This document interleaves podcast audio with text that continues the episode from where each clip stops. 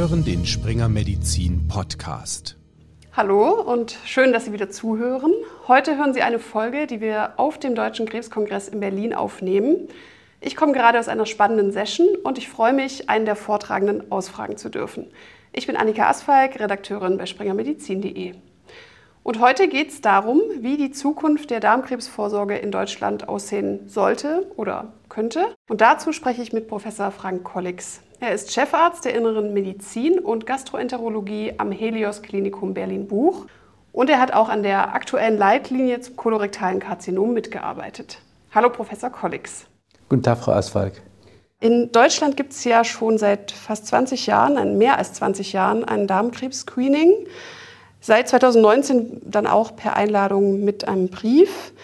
Und aktuell gibt es ja die Wahl zwischen einem immunologischen Stuhltest und der Koloskopie. Können Sie denn einmal sagen, was für Vor- und Nachteile die jeweiligen Methoden haben? Ja, sehr gerne. Wir haben in der Tat seit Oktober 2002 den gesetzlichen Anspruch auf eine Darmkrebsvorsorge in Deutschland. Initial war das die Koloskopie oder der Goyak-basierte Stuhltest und seit einigen Jahren haben wir den Goyak-basierten Stuhltest ins Museum geschoben und haben jetzt einen immunologischen Stuhltest, der eine deutlich bessere ähm, Sensitivität für Karzinome und auch für Adenome hat als der alte Test. Wir haben in Deutschland die besondere Situation, dass wir wählen können, ja, als Versicherte. Ähm, mit 50 Männern können wählen zwischen ähm, Darmspiegelung oder Stuhltest und Frauen können auch den Stuhltest bekommen mit 50 Frauen, aber in Deutschland die Koloskopie als Vorsorgeleistung erst mit 55. Was sind die Vor- und die Nachteile? Ich glaube, es sind zwei wesentliche Dinge. Das eine ist, dass man natürlich sich für die Koloskopie einen Tag oder anderthalb Tage Zeit nehmen muss. Man muss sich vorbereiten, der Darm muss sauber sein.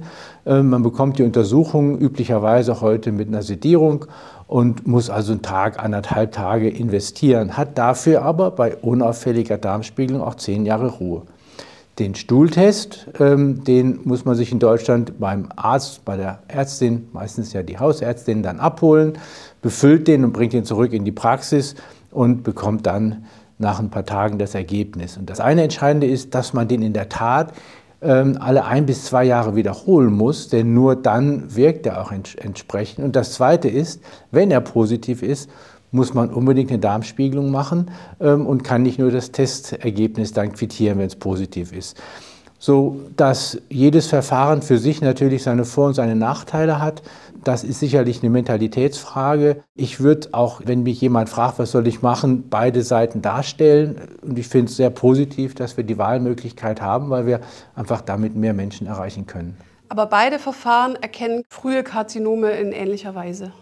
Die Darmspiegelung als optisches Verfahren sieht die Befunde, sieht Karzinome ähm, und sieht Adenome, kann Proben entnehmen von größeren Tumoren, kann kleinere Tumoren und ähm, Polypen entfernen. Es wird somit während der Untersuchung von einem diagnostischen zu einem therapeutischen Instrument, während der Stuhltest natürlich nur Blut detektiert.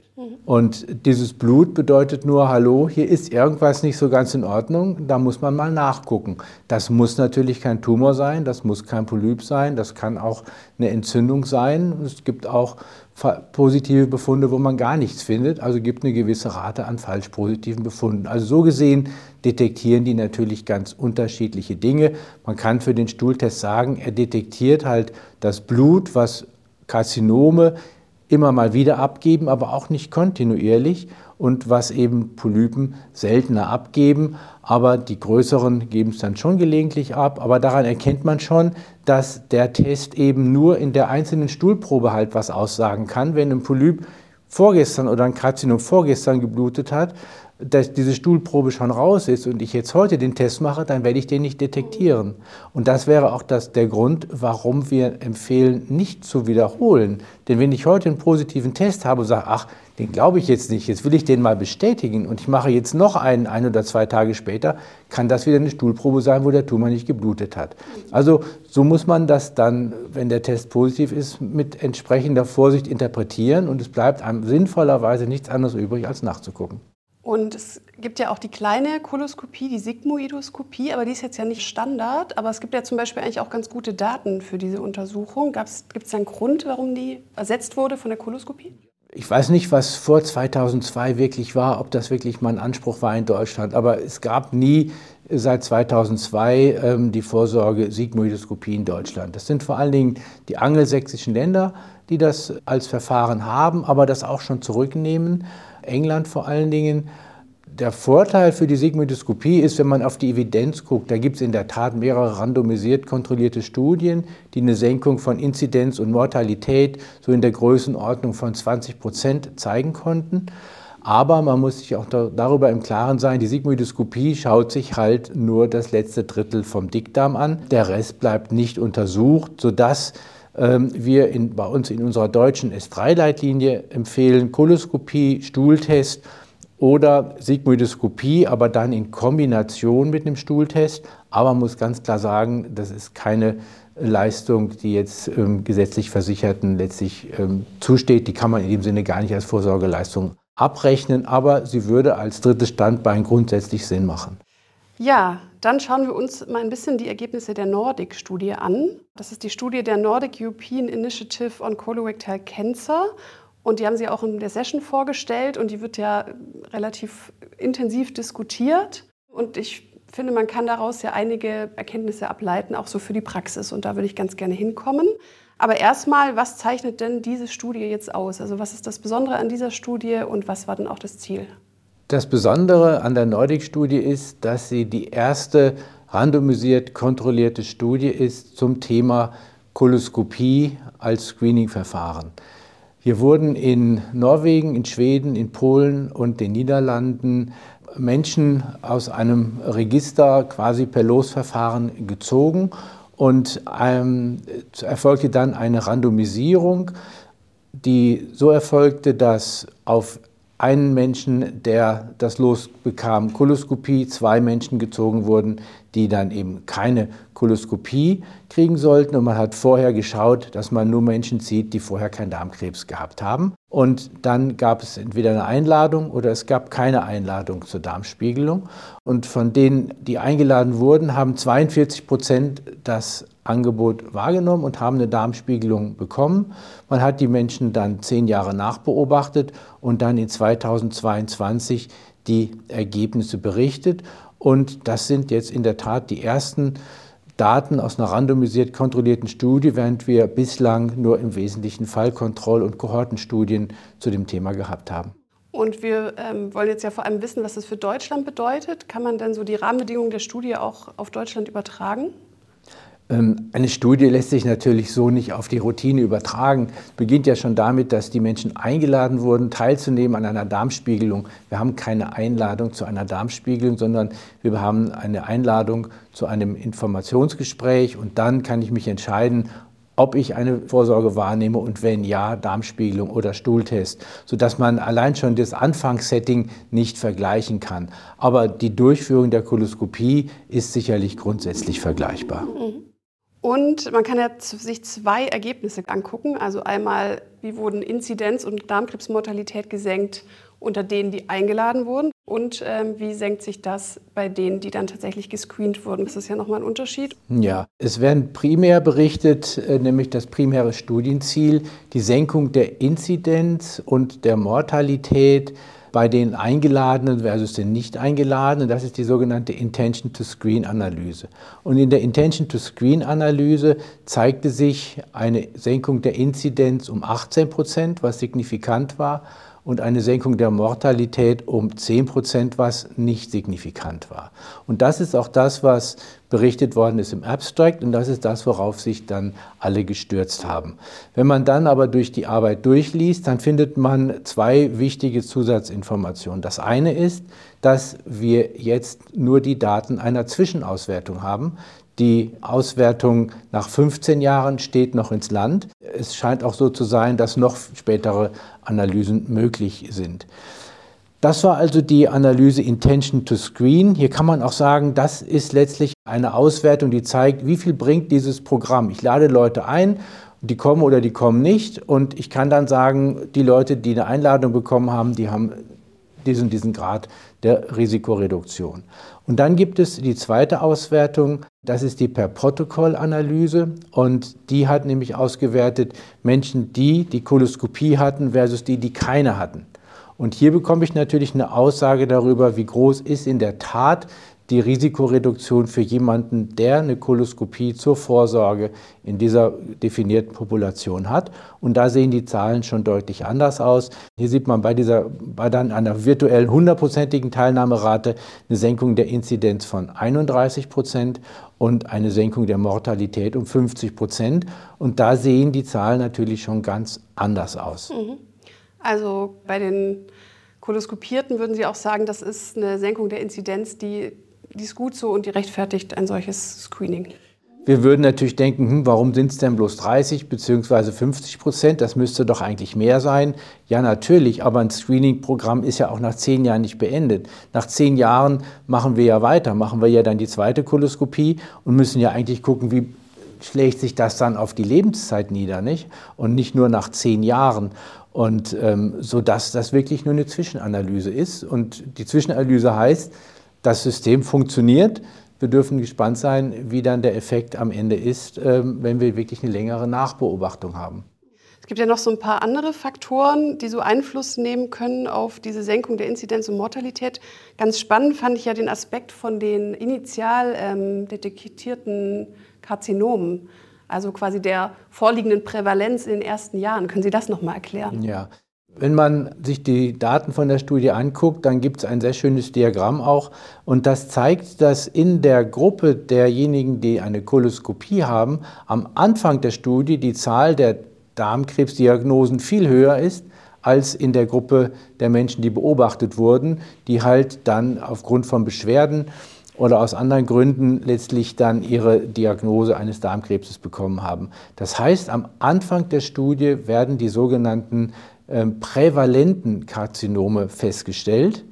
Und erst so ab dem dritten, vierten Jahr sieht man, dass die Kurven sich überkreuzen und dann werden mehr ähm, Karzinome diagnostiziert in der Nicht-Koloskopie-Gruppe. Und das sind dann die Karzinome, die man als die Inzidenten beschreiben kann, nämlich das sind die, die dann auftreten erst im weiteren Intervall, nachdem das Screening schon angelaufen ist.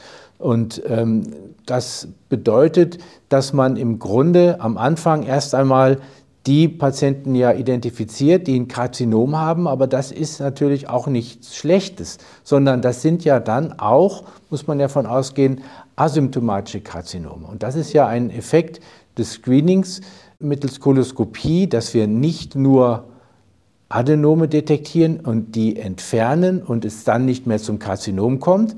Damit würden wir die Inzidenz senken, sondern die Koloskopie detektiert eben auch Karzinome in asymptomatischen Stadien und das sind häufiger Karzinome in früheren Stadien. Also eine Situation, von der die Menschen natürlich insofern auch profitieren, weil ein asymptomatisches Karzinom auf diese Weise frühzeitiger diagnostiziert und behandelt werden kann. Ein Effekt, den man im Grunde als Stadienshift bezeichnet. Das heißt, wenn ich im Screening ein asymptomatisches Karzinom detektiere, hat das im Schnitt ein deutlich früheres Stadium, als wenn ich das im symptomatischen Stadium detektiere, wo es zum Darmverschluss, zu einer Blutung, zu Schmerzen und so weiter und so fort schon gekommen ist. Ein wichtiger Aspekt ist ja auch immer noch die Sicherheit. Ähm, was kann man da aus dieser Studie lernen? Die Studie berichtet auch von den im Rahmen der Untersuchungen aufgetretenen Komplikationen. Und hier muss man sagen, ist die Komplikationsrate genau in dem Rahmen, was auch andere Studien berichten. Wenn man sich das anschaut, dann werden bei 11.800 43 ähm, Teilnehmern insgesamt 15 schwere Blutungen beschrieben. Das entspricht 12,7 Blutungen pro 10.000 Koloskopien. Die, muss man ja sagen, treten ja auf fast ausschließlich im Rahmen der Polypektomie, also im Rahmen des therapeutischen Eingriffs wiederum. Und diese ähm, Blutungen konnten, so ist es beschrieben in der Arbeit, alle endoskopisch gestillt werden und keine Konsequenz wie Operation oder noch Schlimmeres dort notwendig war. Und es werden keine Perforationen in der Studie beschrieben. Wir gehen natürlich davon aus, dass einzelne Komplikationen auch wie Perforationen vorkommen. Das wissen wir aus der Literatur, aber zumindest in den 11.843 Koloskopien oder Teilnehmern und dann auch Koloskopien ist keine Perforation aufgetreten. Das bestätigt, das ist nichts Neues, aber das bestätigt in einer randomisiert kontrollierten Studie doch die hohe Sicherheit der Koloskopie. Dann gehen wir noch mal ein bisschen über, was wir denn jetzt daraus für die Praxis lernen. Also was wir in Deutschland vielleicht auch ändern könnten oder vielleicht was wir auch schon gut machen. Vielleicht fangen wir einmal an mit der Teilnahmequote, die ja wirklich ähm, essentiell ist, um ein gutes Screening-Programm zu haben. Was würden Sie sagen? Was läuft hier gut? Was läuft hier vielleicht noch nicht so gut? Das ist in der Tat ein Screening hilft nur demjenigen, der daran teilnimmt. Ja, wenn keiner hingeht, dann hilft es keinem. Wenn alle hingehen, dann hilft es tendenziell natürlich sehr vielen. Das ist sicherlich auch das, woran wir in Deutschland laborieren, dass wir Teilnahmeraten haben, die irgendwo zwischen 20 und 30 Prozent sind. Aber da können Sie sich ja Daten anschauen, die auch publiziert sind, die zeigen, dass wir in Deutschland nachweislich eine deutliche Senkung der Inzidenz und der Mortalität am kolorektalen Karzinom haben seit dem Anfang dieses Jahrtausends. In 2002 hatte ich ja gesagt, haben wir Screening eingeführt. Ähm, der Effekt ist auf jeden Fall nachweisbar und man kann ähm, sich schon relativ leicht vorstellen, wie der aussähe, wenn die Teilnahmequote besser wäre. Also ganz entscheidend, wir haben ein hervorragendes Vorsorgesystem, wir haben einzigartig auf der Welt die Wahlmöglichkeit zwischen Stuhltest und Koloskopie, wir haben eine hohe, hohe Qualitätssicherung, also man kann sicher sein, dass man da wirklich auch ähm, State-of-the-Art Koloskopien bekommt in Deutschland. Aber es gelingt nicht, ähm, das Verfahren wirklich an den Mann und an die Frau zu bringen, so wie man sich das gerne wünschen würde. Mhm. Weil Sie jetzt gesagt hatten, diesen Trend, den man sieht ja vor allem aus ähm, Gesamtbevölkerungsdaten, dass, dass seit dem Beginn des Screenings die Mortalität auch sinkt. Kann man das dann tatsächlich nur auf Screening zurückführen? Oder würden Sie sagen, dass da auch so neue Therapien und so mit reinmischen? Ähm, sicherlich kann man das jetzt nicht beweisen, weil es ist ja letztlich eine epidemiologische Untersuchung, wo die Zahlen betrachtet werden. Aber muss man schon von ausgehen, dass der größere Teil davon auf das Screening zurückzuführen ist. Gerade die Inzidenzsenkung wird durch keine Therapie ja verändert. Also das kann ja nur dadurch erfolgen, dass entweder überhaupt weniger Polypen entstehen oder dass die Polypen entfernt werden, bevor sie zu Karzinomen werden. Wenn man sich anguckt, wie wir und unsere Mitmenschen sich ernähren und wie der Lebensstil ist, so ist der nicht erkennbar besser geworden in den letzten 20 Jahren, sodass das sicherlich ausfällt. Ähm, so muss es sein, dass man Polypen detektiert hat. Und die Senkung der Mortalität kann nicht allein durch die Verbesserung der Therapie sein. Das spricht, diesen Therapiedurchbruch hat es in der Zeit nicht gegeben. Mhm. Ähm, und ähm, um das nochmal eben zu ergänzen, Senkung von Inzidenz und Mortalität ist ja nicht nur für Deutschland gezeigt worden in den letzten 20 Jahren, sondern eben auch für andere Länder, die ähm, Screening-Programme eingeführt haben. Und da gibt es sehr schöne Daten, die letztlich zeigen, dass wenige Jahre nach Beginn des Screenings eben diese Zahlen dann für Inzidenz und Mortalität auch abfallen. Ähm, also das, glaube ich, kann man sehr schön sehen. Also genau, man sieht ja eine Senkung der Mortalität auf die Gesamtbevölkerung gesehen, aber man sieht ja auch unter jüngeren Gruppen, die jetzt nicht gescreent werden, in Deutschland glaube ich nicht so stark, aber in anderen Ländern einen Anstieg der Darmkrebsinzidenz. Gibt es hier Handlungsbedarf auch in Deutschland oder wie kann man damit umgehen? Muss man die früher in die Screening-Programme einbeziehen? Oder, ja, ja wir, haben, wir haben in der Tat solche Daten nicht wirklich für Deutschland, die zeigt, dass wir in der jüngeren Bevölkerung, mit jünger meinen wir hier unter 50, einen Anstieg haben. Ist für andere Länder gezeigt worden.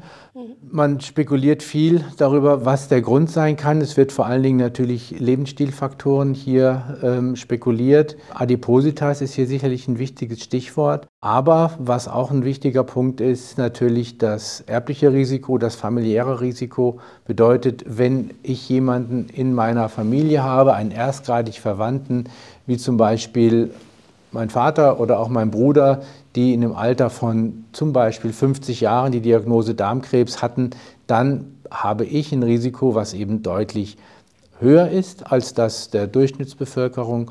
Und dann sollte ich eben auch früher zu so einer Spiegelung gehen oder zu einer Vorsorge gehen, will ich mal allgemeiner sagen.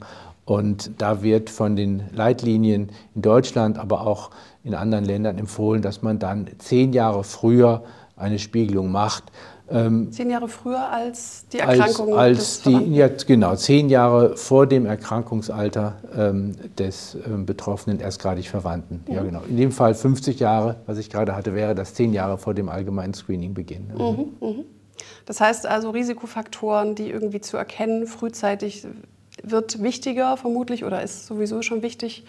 Ähm, wie, ist, ja. wie, stehen wir hier da? Ja, da sind wir nicht gut. Nicht? Das Thema ähm, familiäre Belastung ist nicht gut kommuniziert, ist nicht wirklich bei einer breiten Bevölkerung angekommen. Es ist schon viel geholfen, wenn einfach über Befunde wie Adenomabtragung und Kolonkarzinom-Operationen in der Familie gesprochen wird. Mhm.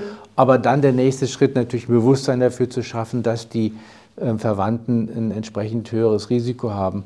Ähm, das ist nicht gut kommuniziert. Das ist ein Problem. Das zweite ist auch, dass es gar keine Instrumente gibt im Grunde in Deutschland, die Menschen darauf hinzuweisen. Gut, es gibt solche Fragebögen, ähm, zum Beispiel auch von der Burda Stiftung, die man verwenden kann, aber an die muss man ja erstmal drankommen. Mhm. Und am Ende muss man sagen, gibt es ja in Deutschland auch keinen Anspruch, gesetzlichen Anspruch auf eine frühere Vorsorge, wenn wir feststellen, dass wir ein Risiko haben und schon vor 50 zur Vorsorge gehen sollten. Das ist ein Dilemma und daran müssen wir arbeiten, um überhaupt A, Bewusstsein und B, überhaupt das Angebot dann auch zu schaffen.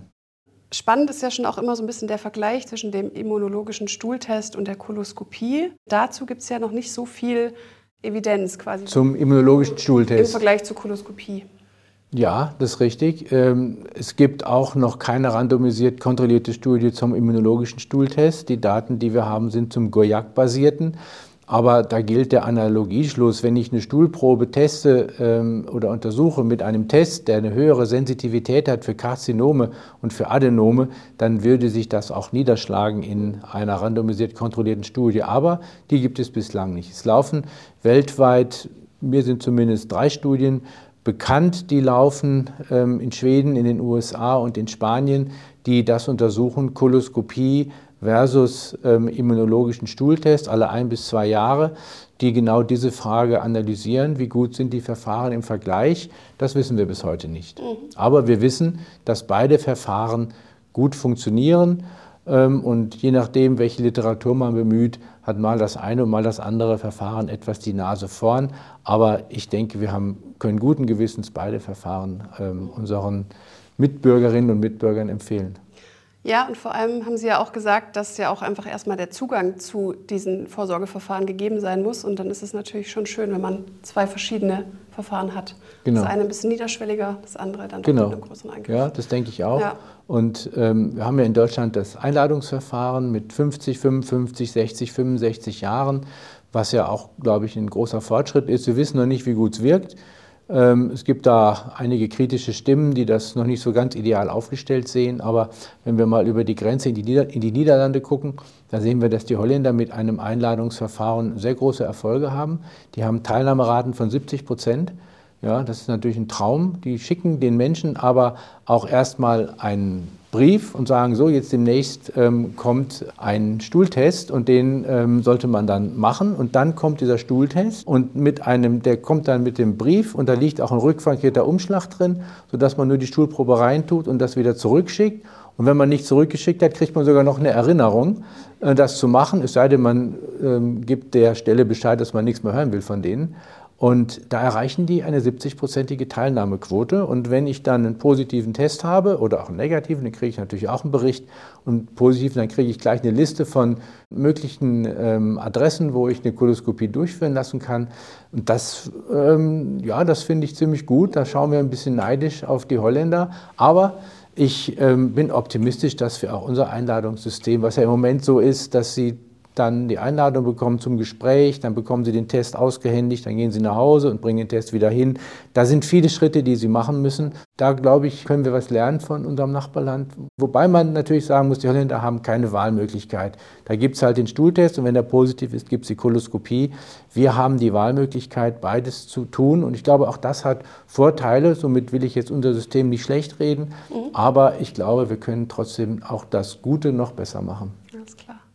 Ja, und die ähm, Eine weitere Auswertungsrunde steht ja dann nach 2026 an. Erwarten Sie, dass ähm, die Nordics-Studie, dass sich da noch viel verändern wird, auch in den Ergebnissen? Ja, also in 2026 steht die nächste Auswertung an, werden wir dann ja sicherlich in 27 oder 28 dann nachlesen dürfen. Ähm, wir haben es ja gerade besprochen, da gibt es das Überschneiden der Kurven mit den Inzidenten und den prävalenten ähm, Karzinomen. Diese Kurve wird weiter auseinandergehen. Das heißt, die Inzidenten, Karzinome werden in der Gruppe der nicht Untersuchten weiter zunehmen, sodass wir davon ausgehen können, dass sowohl die Inzidenz als auch die Mortalitätssenkung weiter zunehmen wird. Ähm, die Mortalitätssenkung in der Intention to Screen wird sicherlich auch signifikant werden.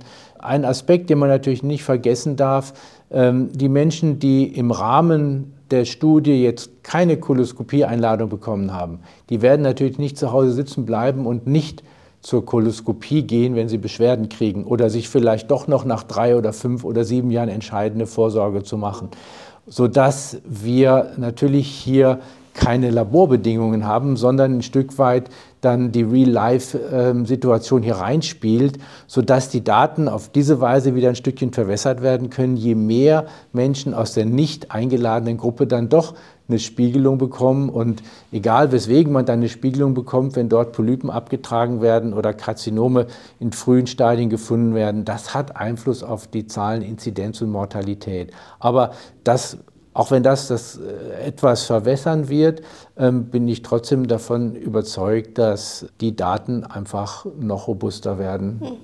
Super. Ja, vielen Dank, dass Sie mit mir gesprochen haben und ich wünsche Ihnen noch einen schönen Kongress. Ja, vielen Dank. Für alle, die noch mehr wissen wollen, schauen Sie gerne in die Show Notes. Dort finden Sie Links und weitere Lektürehinweise. Und Sie können sich auch auf zwei weitere Folgen freuen, die wir hier auf dem Krebskongress aufnehmen. In nächster Zeit werden wir diese dann auch veröffentlichen. Bis dahin, machen Sie es gut. Die in diesem Podcast vermittelten Inhalte unterliegen dem wissenschaftlichen Wandel des Faches und erheben nicht den Anspruch auf Vollständigkeit. Sie können weder als Grundlage für eine Diagnosestellung noch für den Beginn, die Änderung oder die Beendigung der Therapie einer Erkrankung herangezogen werden. Sie ersetzen in keinem Fall eine persönliche ärztliche Beratung.